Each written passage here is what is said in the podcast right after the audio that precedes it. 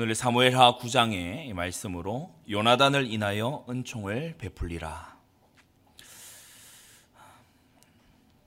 우리가 하나님의 예, 성품에 대해서 어, 현대 기독교인들에게 굉장히 예, 오도되어 있는 잘못 전달되어 있는 것이 예, 하나님은 사랑의 하나님일 뿐이다. 그렇게 이제 오도가 되어 있습니다. 그러나 분명히 우리는 하나님을 계시의 말씀 성경대로 바르게 알아야 되는데 하나님은 사랑과 공의의 하나님이십니다. 어, 출애굽기 34장 6절을 보면 어, 하나님께서 당신 자신에 대해서 말씀하시죠. 여호와로라 여호와로라 자비롭고 은혜롭고 노하기를 더디하고 인자와 진실이 많은 하나님이로라. 인자를 천대까지 베풀며 악과 과실과 죄를 용서하나 사랑의 하나님이 맞으시죠. 그러나 형벌 받을 자는 결단코 면죄하지 않고 아비의 악을 자여손 3, 4대까지 보응하리라. 이때 형벌 받을 자, 결코 면죄하지 않을 자, 세 가지 종류가 있다고 우리가 말씀에 교훈을 받았지요. 첫 번째는 고범죄입니다. 어, 고범죄가 뭐라고 했습니까? 어, 아주 고의적으로 계획적으로 어, 그리고 굉장히 은밀하게 계획적으로 짓는 그와 같은 죄. 나타나는 특징이 뭐라고 했죠? 회개가 되지 않아요. 회개의 은혜가 부어지지 않아요. 그 자신이 회개할 마음이 결코 발생하지 않아요. 그 죄를 감추고 은폐하고 정당화할 뿐이지 절대로 회개하지 않죠. 사울이 길보아 전투에서 죽을 위기가 앞에 왔을 때에도 그는 제사장들을 해한 죄나 다윗을 죽이려 한 그 악심이나 아, 이런 것을 전혀 회개하지 않습니다. 왜냐? 고범죄이기 때문에 그래요. 계획적인 죄, 사함받지 못할 죄이기 때문에. 두 번째, 이 사함받지 못할, 면죄받지 못할 죄는 바로 짐짓죄입니다. 아, 이것은 어, 반율법주의의 잘못된 신학에서 출발한 어, 그와 같은 어, 죄지요.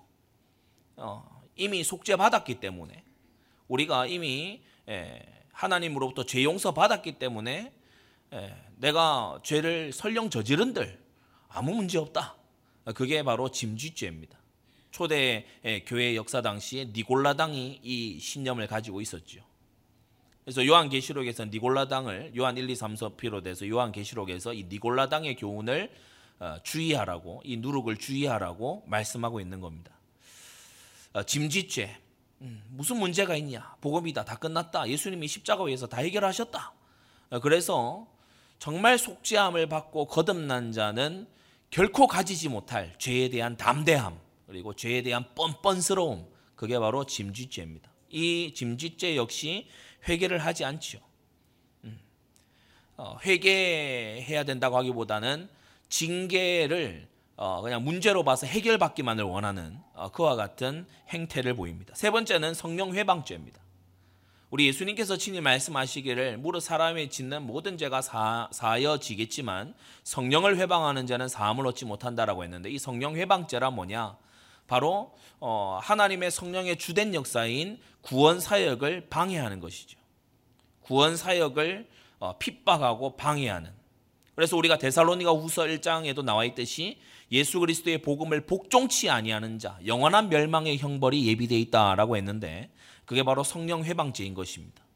복음을 회방하고 예배를 짓밟고 어, 그리고 언약의 피를 부정한 것으로 여기게끔 그렇게 선전해대는 거, 성령을 회방하는 거, 그게 예, 사함받지 못할 죄에 속한다. 고범죄, 짐짓죄, 성령 회방죄는 결단코 면제할 수 없는 죄에 해당한다. 이 결단코 면제할 수 없는 죄가 무엇인지 신구약 성경을 통틀어서 다 살펴보니 이 세 가지가 어, 나오더라는 것입니다.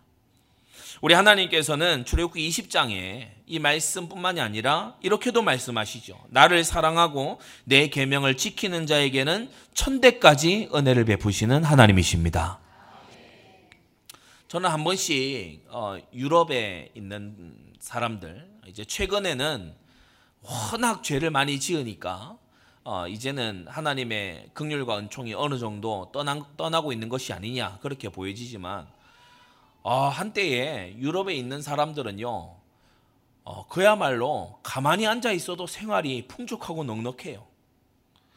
그 선조들이 해놓은 그걸 전 세계에서 보러 오잖아요. 건물, 그 다음에 예술, 문화, 음악, 뭐 심지어 사상까지도 그래서 전부 유럽으로 유학을 가고 어, 그렇게 하지 않습니까? 그러니까 이 그 자손들이 가만히 있는데도 어, 다른 세계에 도처에 있는 사람들보다 훨씬 더 여유롭게 살고 어, 풍족하게 사는 그러한 은총을 누리는 걸 볼 수가 있지요. 왜 그렇습니까? 그 땅에 옛 선조들을 보면 하나님의 이, 이 하나님의 영광을 위해서 신앙의 절, 절개를 위해서 어, 정말 목숨을 걸고 그렇게 살았던 것을 우리가 알고 있을 겁니다.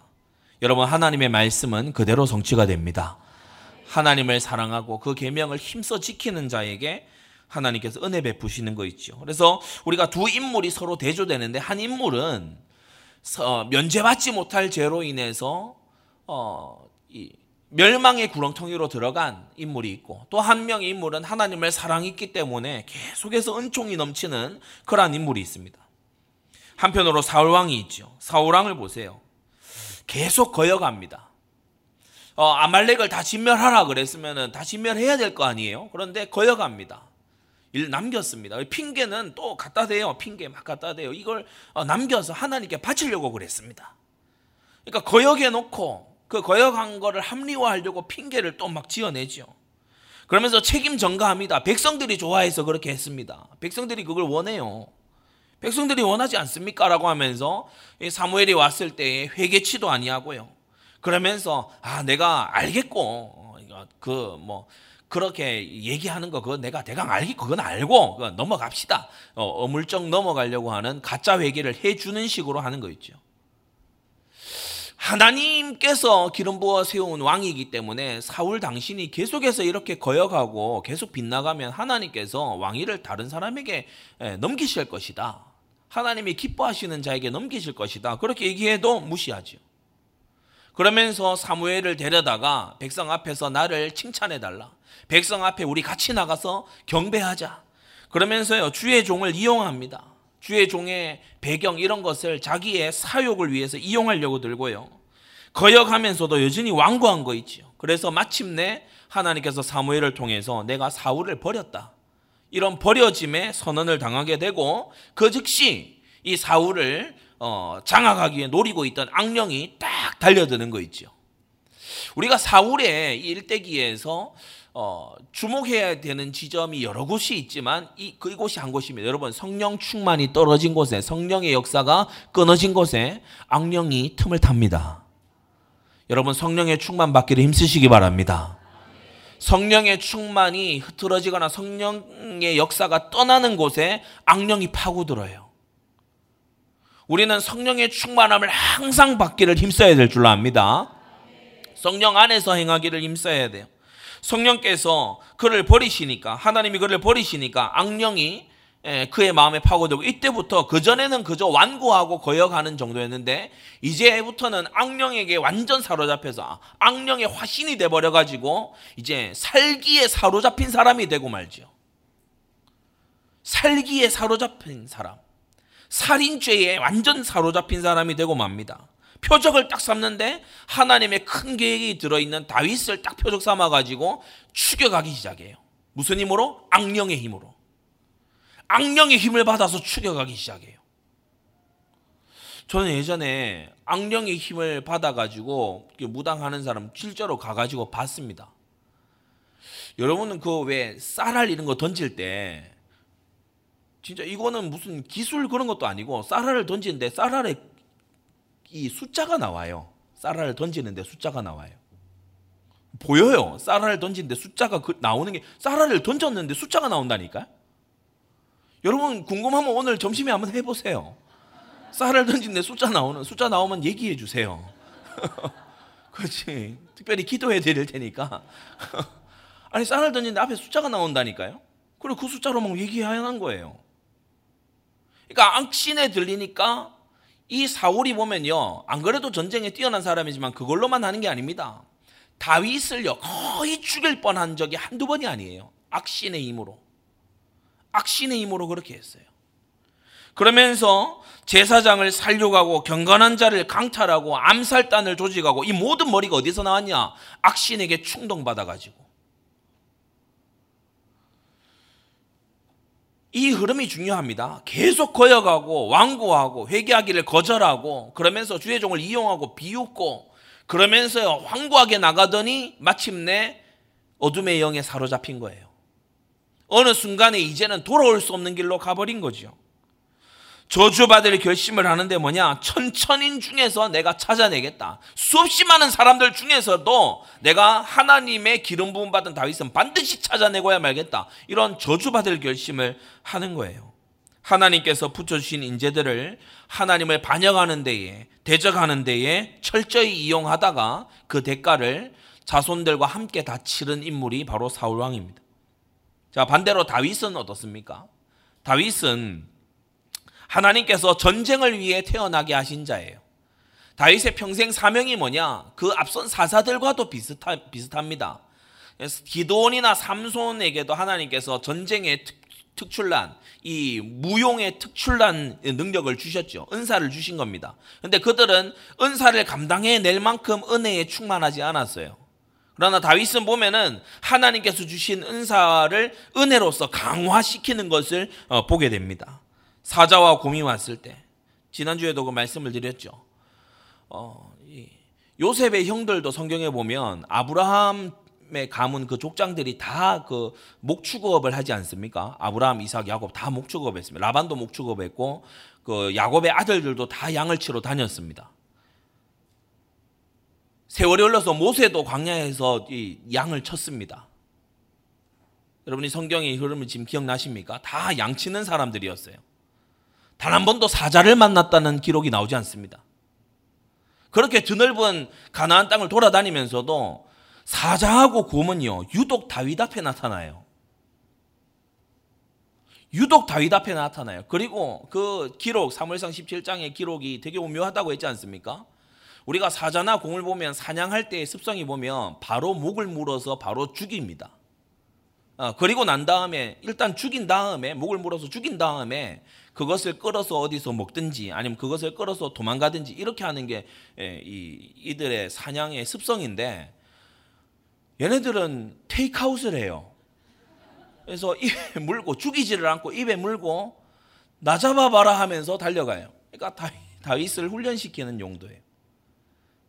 여러분 되게 특이하지 않습니까? 잘 나타나지 않는 사자와 곰이 유독 다윗이 지키는 어, 그 양떼들 앞에 나타나서 그것도 다윗을 훈련하기 위해서 단번에 죽이지도 않고 어, 그것을 데려다가 다윗을 운동시키는 거예요. 훈련시키는 거라고요. 그러면서 하나님께서 때가 되매 사무엘을 보내셔서 기름 부으셨는데 이날 이후로 하나님의 신에 크게 감동되었다고 했지요. 사울왕이 큰 위기 때에 다윗이 큰 도움을 하나님께로부터 얻어서 이를 어, 이제 사울의 이, 통치를 도와주기 시작하는데 여기서부터 이제 위기가 시작이 됩니다. 사울은 질투를, 질투의 사람이잖아요. 그래서 5년간 왕궁 생활 때에 계속해서 어, 이 모함 당하고 그리고 위협을 당합니다. 계략에 노출됩니다. 블레셋 사람의 양피를 베어와라. 블레셋 사람의 손을 빌려서 죽이려고. 그러면서 가까이 있을 때 단창과 창을 던지고요.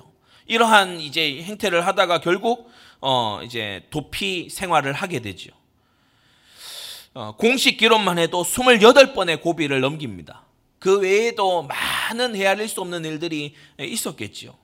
그런데 다윗은 하나님의 은혜로 여러분 마음을 지켜 주시는 하나님의 은혜로 여러분 사자하고 곰을 수염을 잡고 쳐 죽인 다윗입니다. 이 사람이요 평범하거나 착해 빠진 유약한 사람 아니에요. 그렇죠? 골리앗 앞에 나가가지고 담대하게 하는 거 보세요. 이 사람이 겁이 많은 사람이 결코 아닙니다. 겁이 있어서 도망갔거나 유약해서 도망간 게 아니고 하나님이 마음을 지켜주셔서 사울을 보호한 거예요. 마음을 지켜주신 거 있죠. 단번에 해치울 수 있지만 단 한 번도 어, 사울을 대적하거나 그의 목에 칼을 어, 대거나 그렇게 하지 않았습니다. 그러면서 이스라엘 곳곳을 누비면서 다윗은 시대의 문제를 봤어요. 시대의 문제를 저곳을 누비면서 본 겁니다. 그러면서 점점 어릴 적 품었던 사무엘에게 어릴 적 들었던 그것이요 가슴 속에 현실로 와서 자리 잡는 거예요. 나라가 이래서 안 된다. 나라가 지금 이 상태여서는 큰일 난다. 그러던 중에 이 블레셋에 잠시 망명을 가 있는 동안에 사무, 사울이 이제 길보아 전투에서 죽게 되지요. 사울이 막상 길보아 전투에서 죽고 그의 아들들도 한날에 몰살 당하고 나니 이제 이스라엘과 유다에는 어, 리더십이 없는 겁니다. 누가 이 나라를 이끌어 가야 될지에 대해서 이제 앞이 캄캄한 거예요. 이때에 유다 헤브론으로 다윗이 올라가서 어, 왕이 되지요. 유다 헤브론에서 7년 반 동안 어, 임금으로 있을 때, 유다 지파의 왕으로 있을 때, 그러니까 온 이스라엘의 왕이 되기 전에 어, 이 아브넬과 이스보셋이 이스보셋은 사울의 남은 아들이었죠. 이 이스보셋과 군장 아브넬이 다시금 사울과 이 베냐민 지파를 근거로 해서 왕국을 세웁니다. 나머지 지파들도 거기에 가서 붙습니다. 그런 것을 볼 때에 이 다윗이 어, 뭔가 정치력이 막 뛰어난 사람도 아니었던 것 같아요. 다윗이 헤브론에서 왕이 딱 되고 무려 7년이 지나가는 동안에 저 다른 이스라엘 사람들이 다윗에게로 와서 붙거나 그러지 않았습니다. 물론 하나님의 섭리 속에 예, 준비되고 있는 기간이기 때문에 그런 거겠죠. 아브넬이 요압에게 암살당하고 그러면서 또 어, 이스보셋이 레가과 바하나 그 장군들에 의해서 피살당했을 때 다윗은 좋아하지 않았습니다. 이들을 위해서 애도했고 이들의 죽음을 어, 정말 이렇게 슬퍼했고 그러면서 이 다윗이 사무엘하 5장에 보게 되면은 이제 온 이스라엘의 민심을 얻어서 이스라엘의 왕이 되지요. 어, 이 유다 왕에서 이스라엘의 왕으로 가는데 7년 반이 걸렸어요.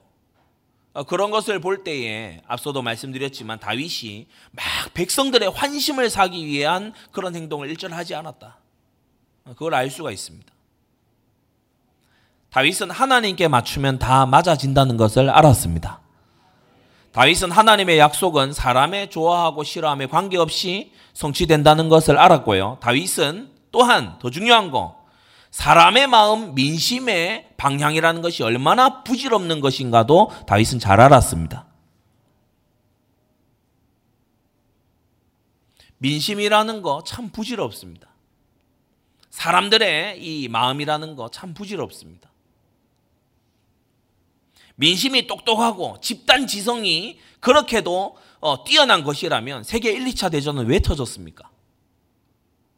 집단 지성이라는 것이 그렇게 좋은 것이라면은 지금 저 북한은 왜 저렇게 돼 있습니까?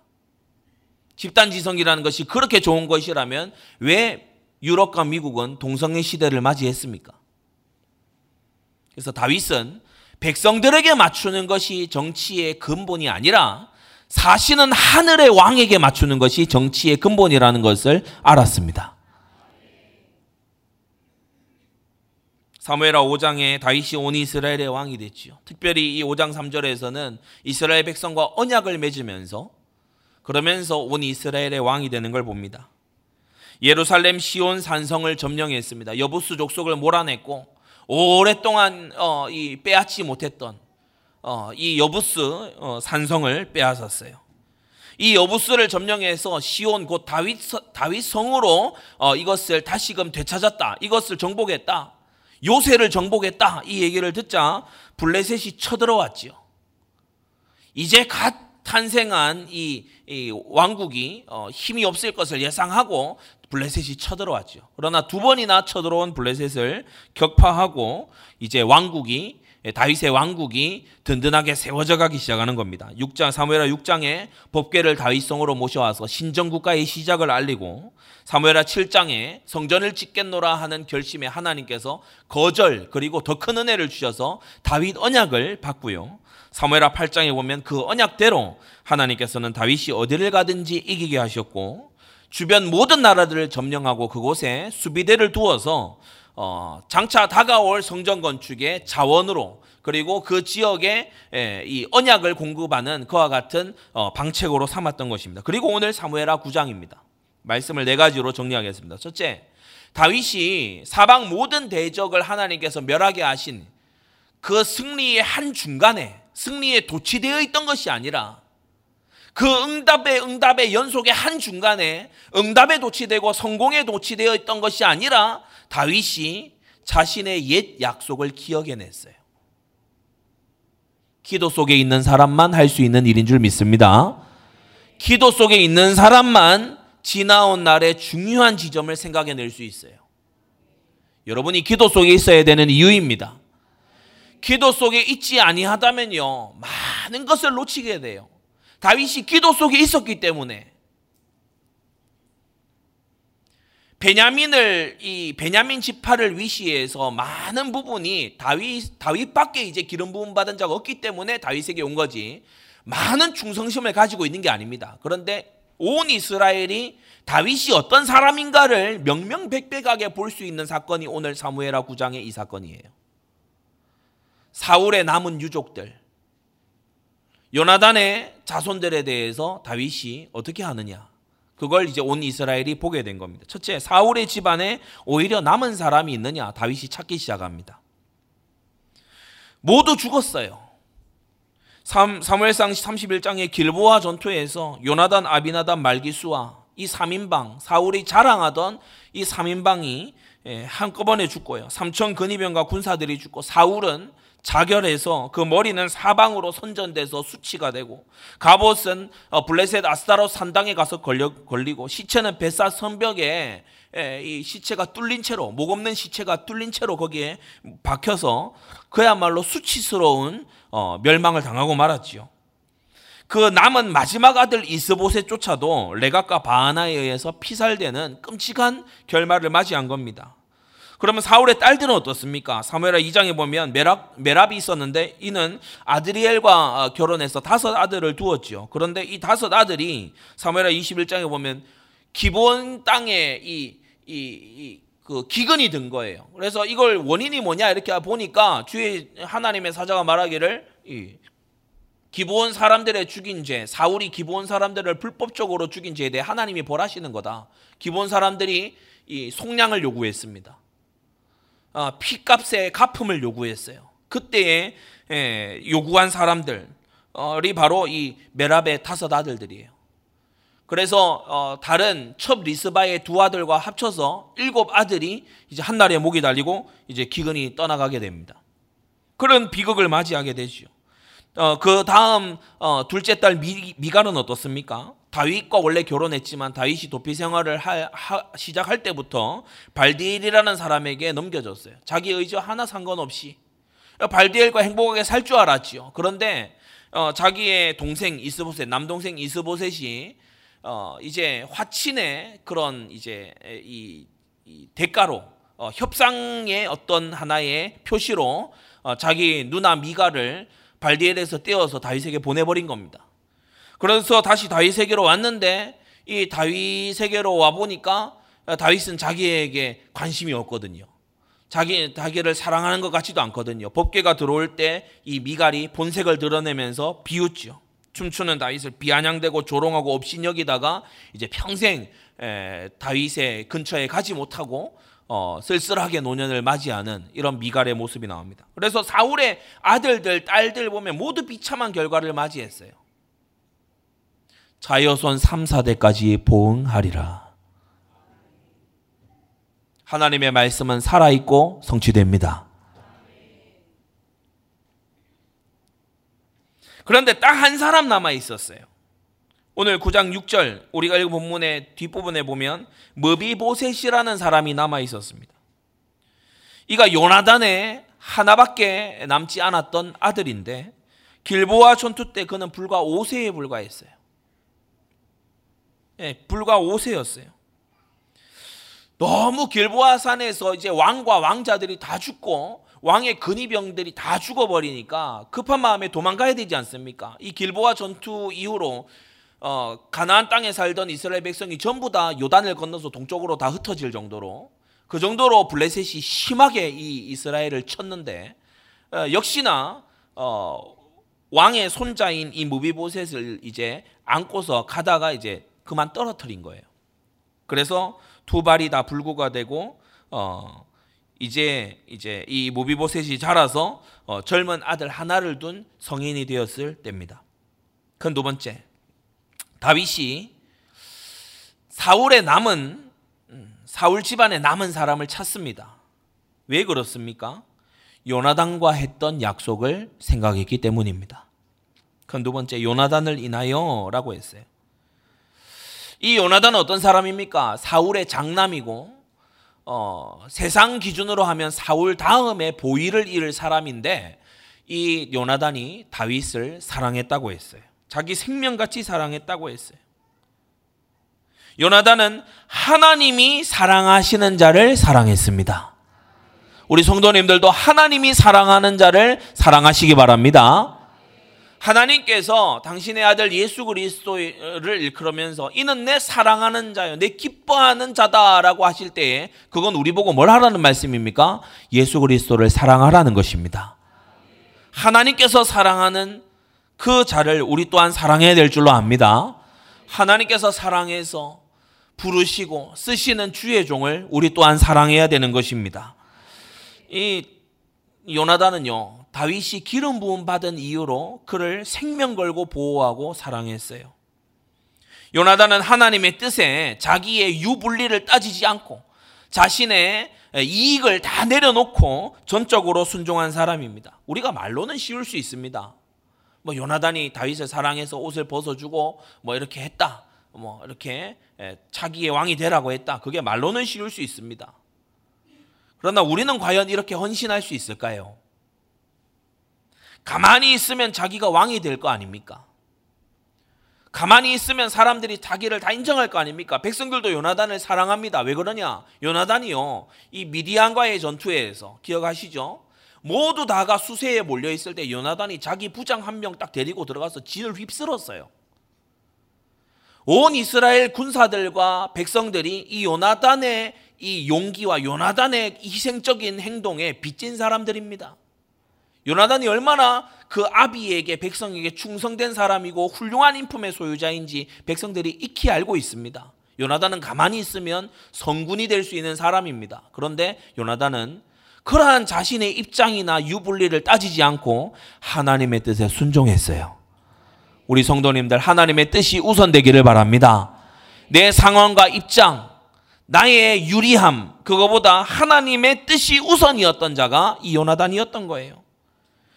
그야말로 먼날 세례 요한의 고백처럼 그는 흥하여야 하겠고 나는 쇠하여야 하리라가 바로 요나단이었던 것입니다. 망설임이 없었어요. 그의 믿음의 결단에는 망설임이 없었어요. 요나단과 이 다윗이 언약을 맺고 맹세를 맺은 적이 있죠. 위기의 순간에 맺었던 언약이었어요. 사울에게 이제 다윗이 본격적으로 쫓기기 시작할 그 시작 때에 사무엘상 20장에 보면은 요나단과 다윗 사이에 언약이 있었어요. 맹세가 있었어요. 서약이 있었다는 겁니다.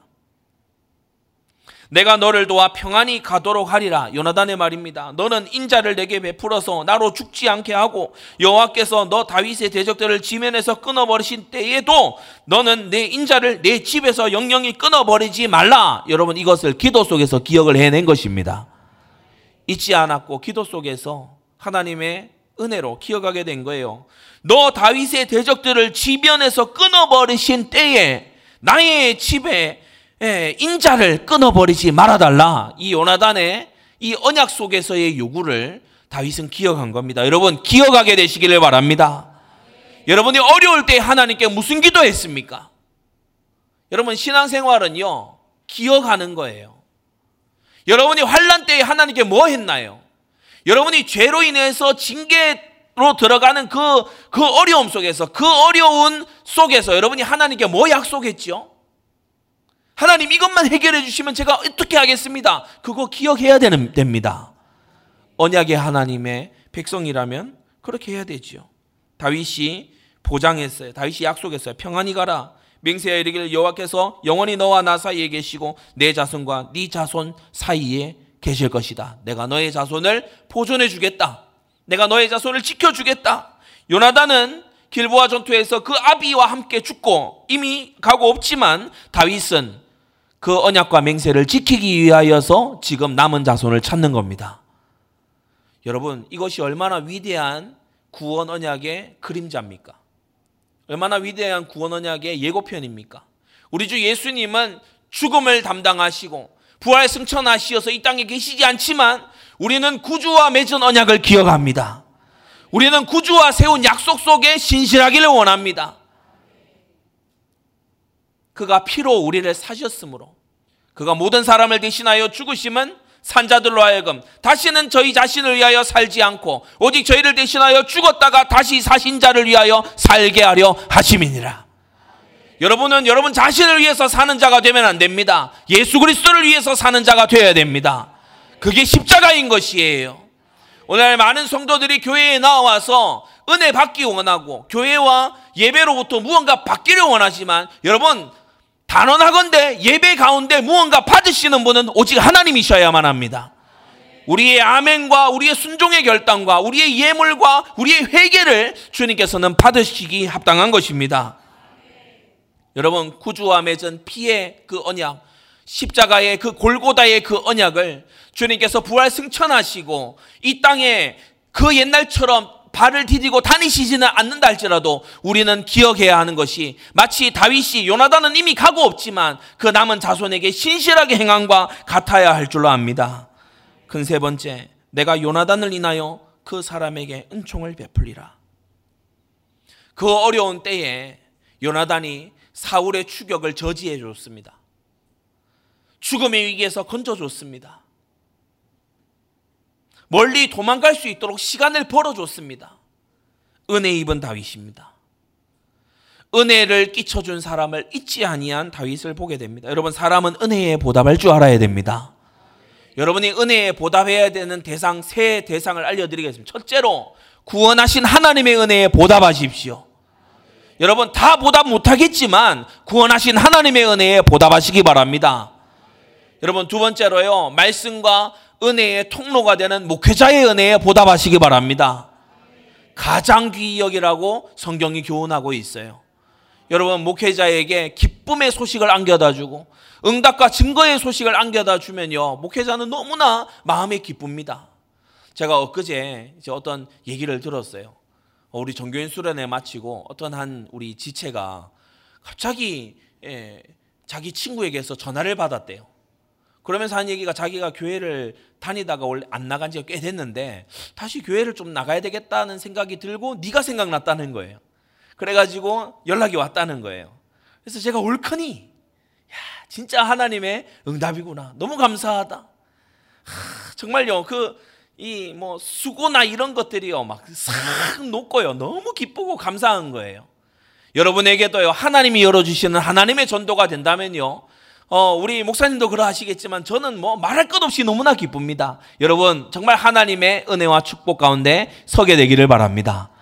여러분이 바르게 서면요. 바울이 뭐라고 얘기했습니까? 너희가 선즉 내가 우리가 살리라.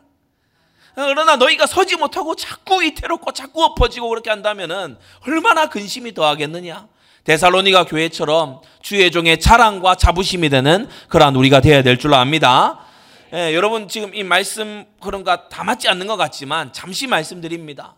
여러분 정말 여러분 자신을 내려놓고 하나님 앞에요 주의 소원을 붙잡고 온전히 기도 속으로 들어가 보세요. 하나님께서 구원 얻을 자를 붙이십니다. 하나님은요 그 전지전능하신 능력으로 구원 사역을 이루어 가고 계시거든요. 하나님은 당신이 쓰실 사람을 찾고 계십니다. 그래서 여러분 정말 하나님의 소원과 방향 맞추고 나의 욕심, 나의 계획 이거 좀 내려놓고 하나님께 기도로 정말 연합하게 된다면 주님은 구원 사역에 저와 여러분들을 쓰실 줄로 믿습니다. 생전 찾아오지 않던 사람이 찾아오게 될 거고요. 길 가던 사람이 여러분을 주목하고 물어보게 될 거고요. 여러분 하나님은 마음을 이끌어서 영생 주시기로 작정된 자를 영생 주시는 그날에 저와 여러분들을 사용하게 되실 줄로 믿습니다. 다윗은 은혜에 보답하는 사람이었어요.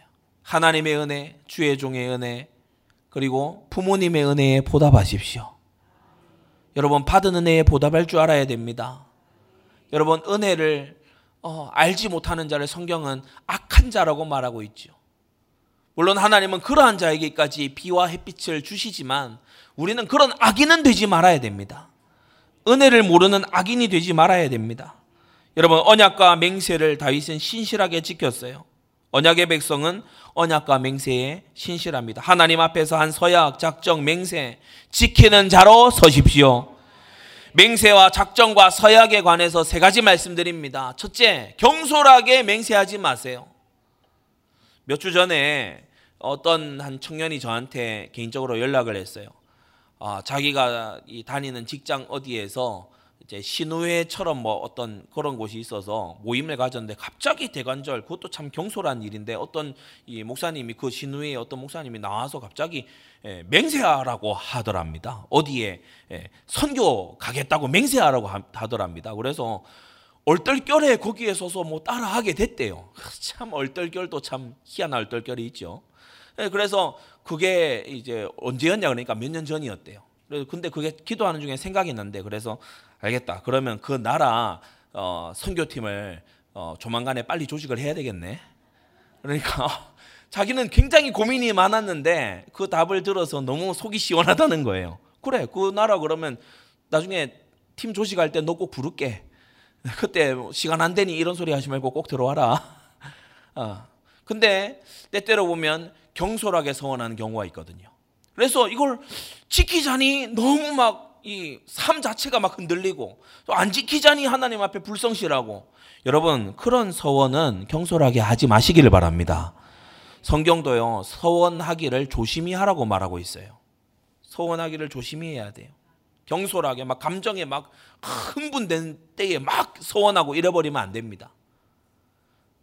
그리고 두 번째 서원했다면 말한 대로 해야 됩니다. 입에서 낸 대로 해로울지라도 말한 그대로 해야 됩니다.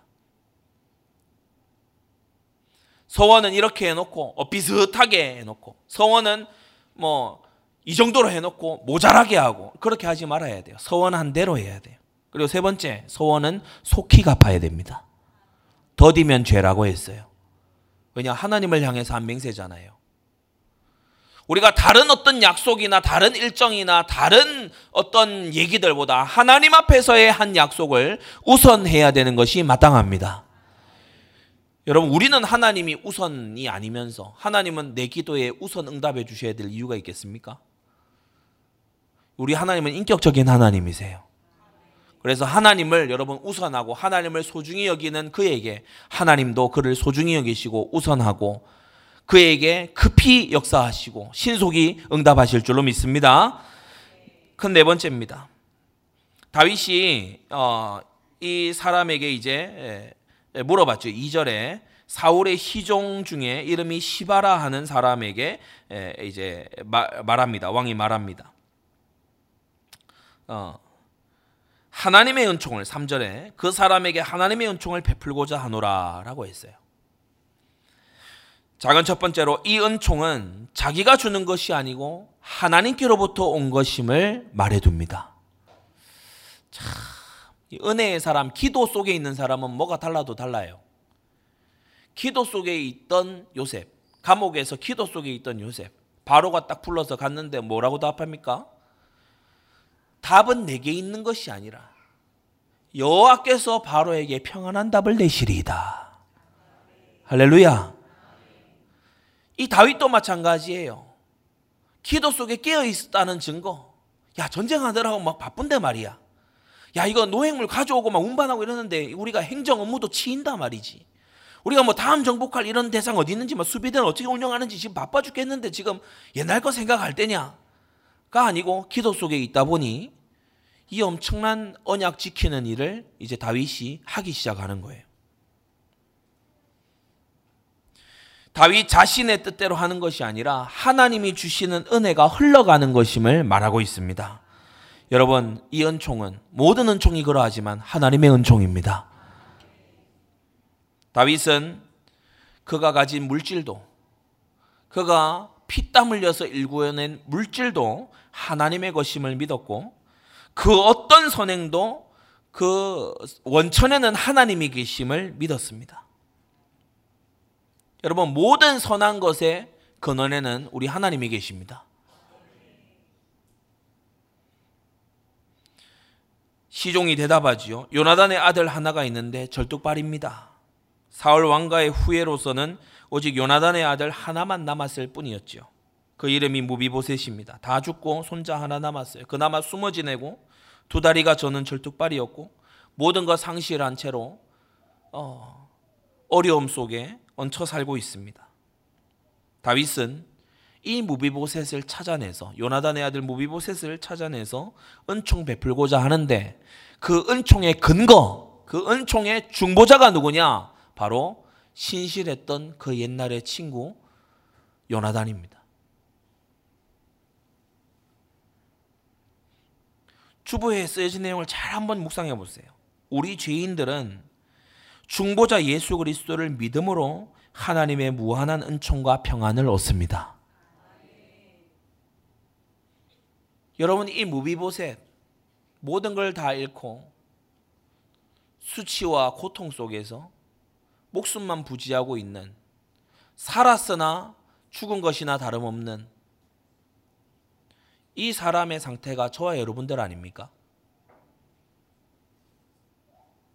누군가 도와주지 않으면 걸을 수조차 없는 이것이 저와 여러분들의 상태 아닙니까? 이러한 저와 여러분들에게 하나님께서는 중보자 예수 그리스도의 그 은혜로 말미암아 우리에게 구원하시고 영원한 생명 주시고 다시 일어나 걷게 하실 하나님이십니다.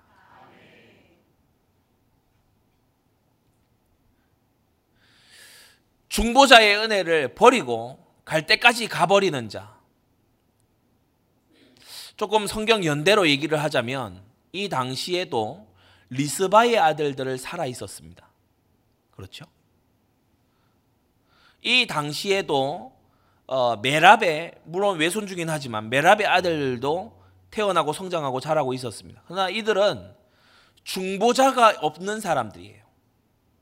메랍이 다윗과 무슨 다른 언약이 있었나요? 없어요. 그래서 그 아들들에게 중보의 이 은혜가 흘러가지 않습니다. 사울의 첩 리스바가 무슨 다윗과 특별한 약속이 그 없었습니다. 그래서 그 두 아들에게도 이 중보의 은혜가 흘러가지 않아요. 나중에 일곱 명의 사울의 소생들 다 한날에 몰살당하고 멸망당하고 말지요. 그러나 중보자가 있었던 중보자 요나단이 있었던 이 무비보셋은 다윗의 은총 더 크게는 하나님께로부터 다윗을 거쳐 오는 이 은총을 받을 수가 있었던 것입니다. 여러분 이게 중보자의 위력입니다. 우리 사랑하는 성도님들 여러분의 가문과 여러분의 이웃과 여러분의 동료들에게 여러분이 요나단이 되어야 되지 않겠습니까? 구주 예수님께 다윗의 아들로 오신 구주 예수님께 나아가서 주님께서 모든 민족을 구원하시는 이 대열 속에 계실 때 저와 저의 가족을 잊지 말아 달라고 그렇게 기도해야 되는 사람이 저 여러분들 아니겠어요? 여러분 무비보셋이 은총을 입는 그 길에는 요나단이 있었습니다. 선을 행함으로 고난을 받고 참으면 이는 하나님 앞에 아름답다. 이 말씀이 요나단의 삶을 말하는 말씀입니다. 그는 아버지 귀신 들려서 이 악신에 사로잡혀 있는 그 아버지에게도 오계명을 신실하게 지키기 위해 죽는 날까지 최선을 다했던 그런 아들입니다. 아버지가 저러니까. 과연 고륙 지친을 보고만 할 사람답지요. 아버지가 저러니까 나는 아버지와 결별할 거야. 뭐 아버지하고 나는 뭐 따로 갈 거야. 뭐 아버지 아버지고 나는 나지. 그런 요나단이 아니었어요. 끝까지 돕고 끝까지 위해서 기도하고 끝까지 다윗을 죽이지 말아 달라고 하고 욕을 받되 욕으로 대하지 않고 그런 요나단입니다. 정말 훌륭한 인물인 거 있죠. 믿음의 사람 요나단을 통해서요. 이 무비보셋이 은총을 입더니 나중에 무비보셋의 후예들이 훗날 기록에 가서 보면 용사들의 가문으로 일어나는 것을 우리가 어, 보게 됩니다. 사랑하는 성도 여러분, 우리의 구원이 있기까지 중보자 예수 그리스도와 그를 따르는 수많은 작은 중보자들, 작은 요나단들의 기도가 있었습니다. 우리가 우리 다음에 은총, 은총을 입어야 될 사람들을 위해 요나단처럼 섬기고 기도하고 주님과 약속을 맺는 그러한 우리가 된다면 주님의 보좌로부터의 은혜가 계속해서 흘러가게 될 줄로 믿습니다. 여러분 가문에, 여러분의 직장과 여러분의 현장에 요나단으로 서게 되는 은혜가 있게 되기를 주 예수님의 이름으로 축원합니다. 기도하겠습니다. 거룩하신 아버지 하나님 감사합니다. 요나단을 인하여 은총을 베풀리라는 오늘 이 말씀을 받으며 우리는 사울 왕의 멸망과 다윗의 승리를 대주해서 봅니다. 또한 아버지 하나님 요나단의 그 신실했던 섬김과 그 하나님의 뜻을 우선하는 그 삶의 자세로 인해서 축복의 통로, 은혜의 통로가 되었던 그의 삶을 또한 봅니다. 아버지 하나님, 우리 사랑하는 모든 성도들이 우리 성도들을 통하여서 가문과 그 동료들과 친지들과 모든 현장들이 살아나는 축복의 통로 되게 하여 주시옵소서. 예수 그리스도의 이름으로 기도드리옵나이다. 아멘.